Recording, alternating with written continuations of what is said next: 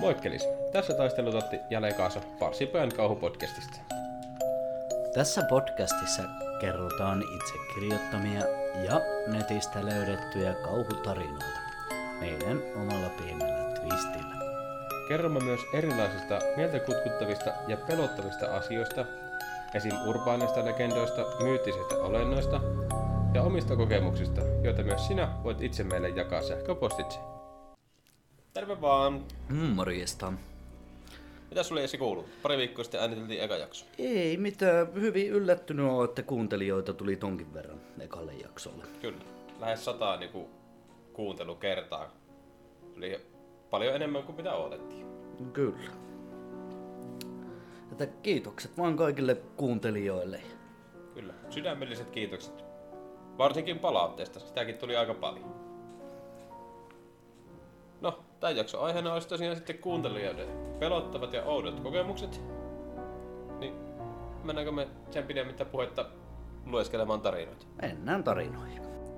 Noniin, ja ensimmäinen tarina olisi nimimerkiltä Mutsitatti. Ja se menee näin. Tämä tapahtui yli kolmekymmentä vuotta sitten pienessä maalaiskylässä. Siskoni perheineen omisti tilan. Talo oli yli sata vuotta ollut saman suvun omistuksessa ja ollut pieni maanviljelystila. Tuolloin navetassa pidettiin vielä sonneja, sikoja ja kanoja. Olin mennyt hoitamaan siskoni kolmea poikaa.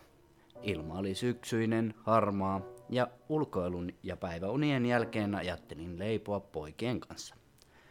Mainittakoon, että keittiö oli silloin pieni pirtti, jossa oli iso itse tehty pöytä ja pitkät penkit.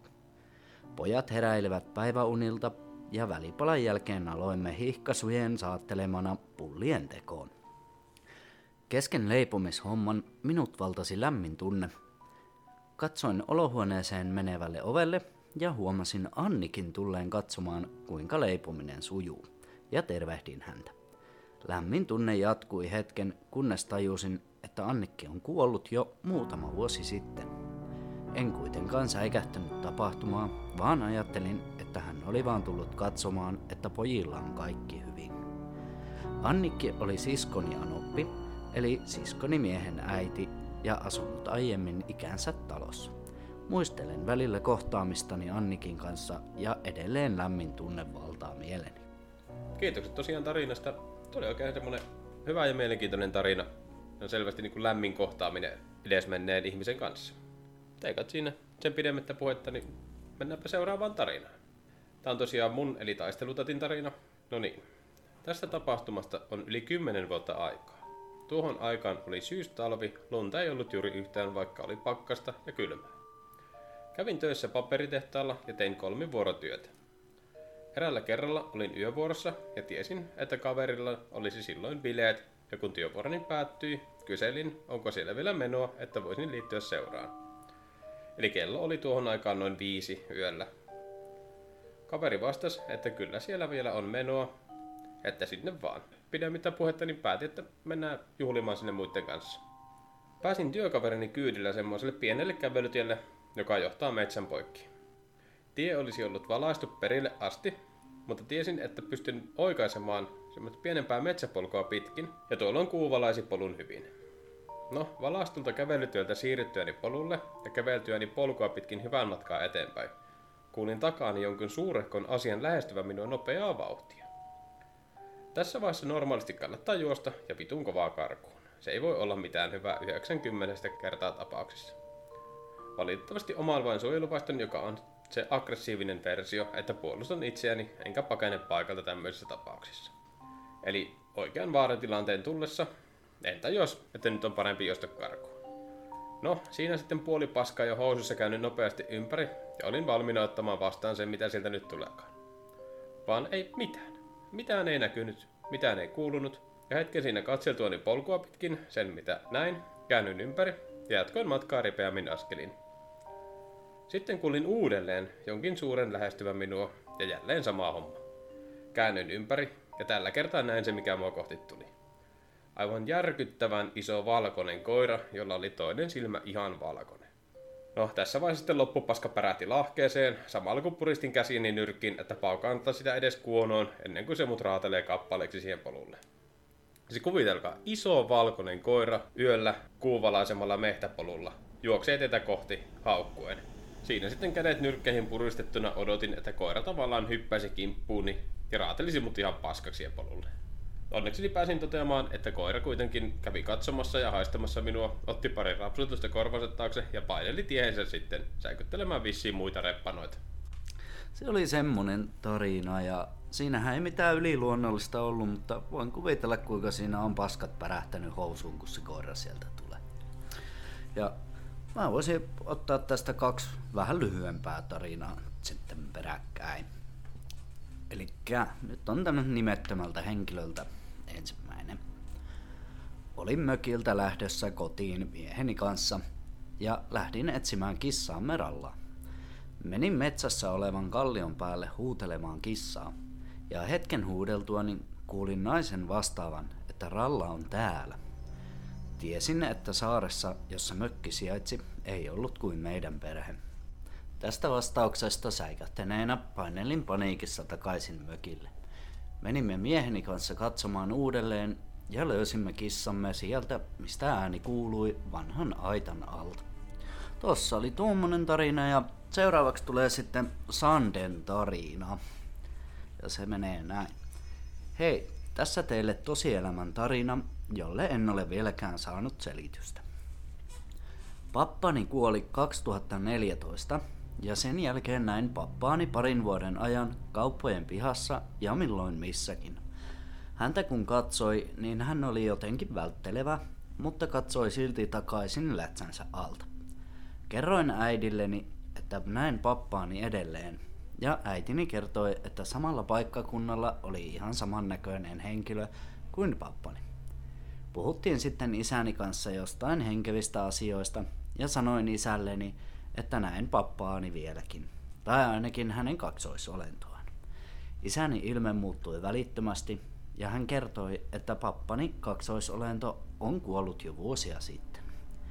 Tässä välissä on myös hyvä tietää, että pappa oli isäni isä, ja hänen kuolemansa otti iskälle koville, joten en halunnut asiasta heti kertoa. Mutta tämän keskustelun jälkeen en ole enää pappaani nähnyt. Edelleenkin välillä istuessamme saunassa saattaa tavaroita pudota lattioille tukevilta lauteilta tai hyllyiltä. Ja vaikka tavarat nostaa takaisin, saattaa ne hetken päästä tippua uudelleen. Silloin tokaisen, anna pappa ja sen tavaran olla. Samaa saattaa tapahtua myös saunaa lämmittäessä, mutta olemme päätelleet, että pappa on tullut meidän kanssa saunomaan. Kerrottakoon, että asumme pappani vanhassa talossa. No niin, siinä tuli pari tosi hyvin kerrottua tarinaa.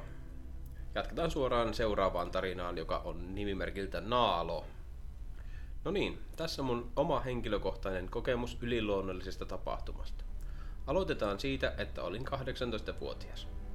Rakastettiin ajella syrjäkulmilla ja mettäteillä silloisen parhaan ystäväni kanssa. Omistin punaisen pienen yhdeksänkymmentäluvun Nissan Micran. Vitsi, sillä on menty ja paljon. Mutta nyt itse asiaan. Päätettiin lokakuisena todella pimeänä iltana lähteä meidän entuudesta tutulle reitille. Reitti meni täällä Jämsässä Himoksen rinteestä Himoksen taakse. Musiikki soi hiljaa, juteltiin niitä näitä. Oli jotenkin hyytävä ilma, ihan pilkkopimeää ja jollain tapaa myös aika karmivaa. Jostain syystä heitettiin ystävän kanssa vitsiä, että oispa kauheaa, jos joku yhtäkkiä seisoisi tämän auton edessä. Selkeästi kumpaakin meistä meinasi alkaa pelottamaan. No, ajetaan Himoksen isoa jyrkkää ylämäkeä ylöspäin, ei jatkettu huipulle, vaan suoraan tietä, joka johti metsätielle, missä ei ollut minkäänlaisia katuvaloja. Vain auton valot valaisi meille tietä. Vauhtia ei ollut kovinkaan paljon, kummatkin meistä jostain syystä oli aivan hiljaa. Ajan autoa, keskityn tiehen, kunnes iskee pakokauhu. Näen metsässä lähellä tulevaa risteystä liikennemerkin edessä naisen. Naisen, jolla on tumma pitkä tukka ja valkoinen, pitkähihainen yömekko. Kasvoja en erota. Ihan kuin hänellä ei olisi ollut edes niitä. Ajattelin muutaman sekunnin ajan, että nyt on se ollut. Kunnes kaveri varovasti kääntyy muhun päin ja kysyy, näetkö sä ton saman, mitä mä näin? Katson pakokauhun vallassa kaveriani ja sanoin, että näin. Tullaan lähemmäksi liikennemerkkiä ja kyseistä naista, kunnes naisesta ei näy jälkeäkään. Ei yhtään mitään. Oltiin kaverin kanssa jo niin paniikissa, että painoin vain kaasua ja ajoin niin nopeaa kuin mahdollista takaisin keskustaan. Keskustaan ajaessa meistä kumpikaan ei puhunut mitään. Oltiin niin peloissamme. Keskustaan päästyämme ajettiin auto S N-parkkiin ja katsoimme toisiamme. Puhuimme tapahtuneesta. Mietimme, kuka hemmetti se oli ja mitä se teki ja mihin se muka katosi yhtäkkiä. Asia ei ikinä ratkennut meille, mutta ei myöskään ikinä tapahtuneen jälkeen olla kyseisessä paikassa ajettu. No niin, semmonen tarina. Voin kyllä sanoa, että itselle jos tommonen tapahtuisi, niin olisi kyllä niskakarvat pystyssä ja jäisi kyllä itselläkin menemättä uudestaan samaan paikkaan. Sitten tota, tämmönen kuin Kristiinan tarina. Olimme ystäväni kanssa mökillä. Ystäväni nukkui erillisen saunan pukuhuoneen puolella. Itse illalla maatessani jo sängyllä kuulin selvät askeleet mökin terassilta, josta on päässyt keittiöön. Oletin ystäväni hakevan itselleen uutta olutta.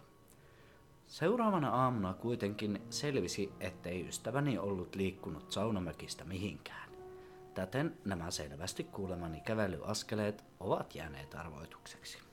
Joo, se oli semmoinen Kristiinan tarina. Mä jatkan sitten seuraavaan tarinaan, joka on nimimerkiltä Vierailija. Itse muutin vuosi sitten asuntoon, jossa kaverini oli asunut ennen minua. Vähän ajan päästä alkoi kuulua outoja ääniä ja kolinaa asunnon eri huoneista, vaikka olin yksin kotona. Ajattelin, että normaaleja kerrostalon ääniä, mutta sitten alkoi kuulla myös ihmisten puhetta, kuiskailua ja askelia. Ja näistä olin varma, että eivät tule ylä- tai alakerrasta. Kerran kun tulin kotiin, asunnossani kaikui koiran haukunta, vaikka minulla ei ollut edes koiraa. Ei ollut muuten naapureillakaan. Monta kertaa poissa ollessani T V tai valot olivat menneet itsekseen päälle, enkä ollut niitä jättänyt itse. Tuli myöhemmin asunnossa asuneen kaverini kanssa puhetta näistä oudoista äänistä, ja hän kertoi, että hänellä oli täysin samat kokemukset siitä kämpästä. Vaikka ei ollut kummoisia juttuja, silti tuli välillä inhottava olo, kun illalla yksin hiljaisessa asunnossa oli. Elikkä sitten olisi tämmöiseen kummituksiin uskova nimimerkiltä. En tiedä, onko tää niin pelottava, mutta täytyy nyt heti alussa kertoa, että yksi tyyppi, joka tässä talossa on ennen asunut, niin ei pitänyt kellon tikityksestä tai viitoskanavasta, eli Yle Femmasta. Eli kerran meidän olohuoneen kello lakkasi toimimasta ja me vaihdettiin siihen patterit. Se ei vieläkään toiminut. Sitten seuraavana päivänä se alkoi toimimaan. Sitten toinen juttu. Aina kun me pistetään telkkari vitoskanavalle, niin se alkaa pätkiä. Seuraava tarina tulee käyttäjältä nimetön. Olin käymässä nukkumaan, kun aloin kuulla, miten vaatekaapin ovessa roikkuva vyö hakkasi ovea vasten. Meillä ei ole lemmikkejä, lapset nukkuvat omissa huoneissaan, makasin kauhusta jäykkänä, uskaltamatta edes valoa sytyttää. Ja sitten seuraava ja viimeinen tarina, joka on lähetetty meille äänimuodossa, ja se kuuluu näin. Tämä on tosi tapahtuma, joka tapahtui minulle noin kymmenen vuotta sitten. Olin naispuolisen ystäväni kanssa käymässä hänen siskonsa omistamassa omakotitalossa. Olimme kahden istuskelemassa olohuoneen sohvalla, koska hänen siskonsa oli myöhään iltavuorossa töissä.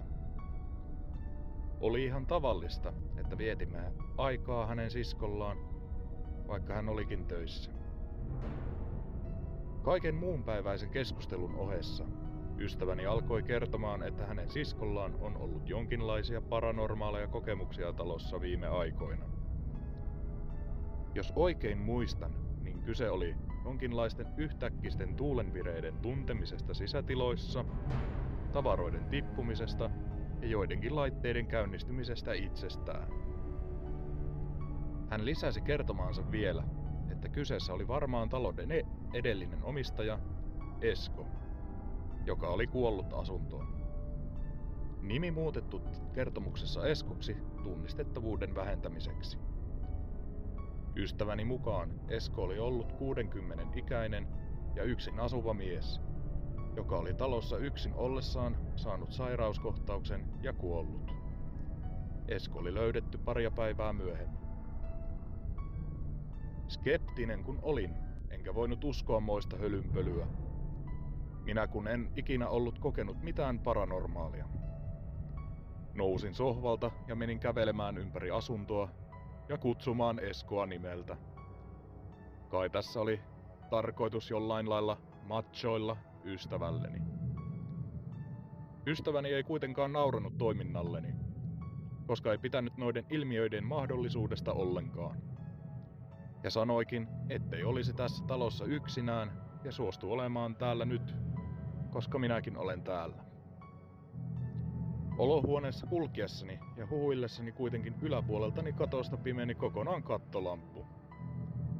Lamppu oli ollut koko ajan päällä, lampussa ei ollut esiintynyt minkäänlaisia vikoja. Lampun ainoan katkaisijan luona, joka oli kuitenkin suht kaukana, ei ollut ketään. Tuumasinkin ystävälleni, että aika hassussa kohdassa tuosta polttimo paloi.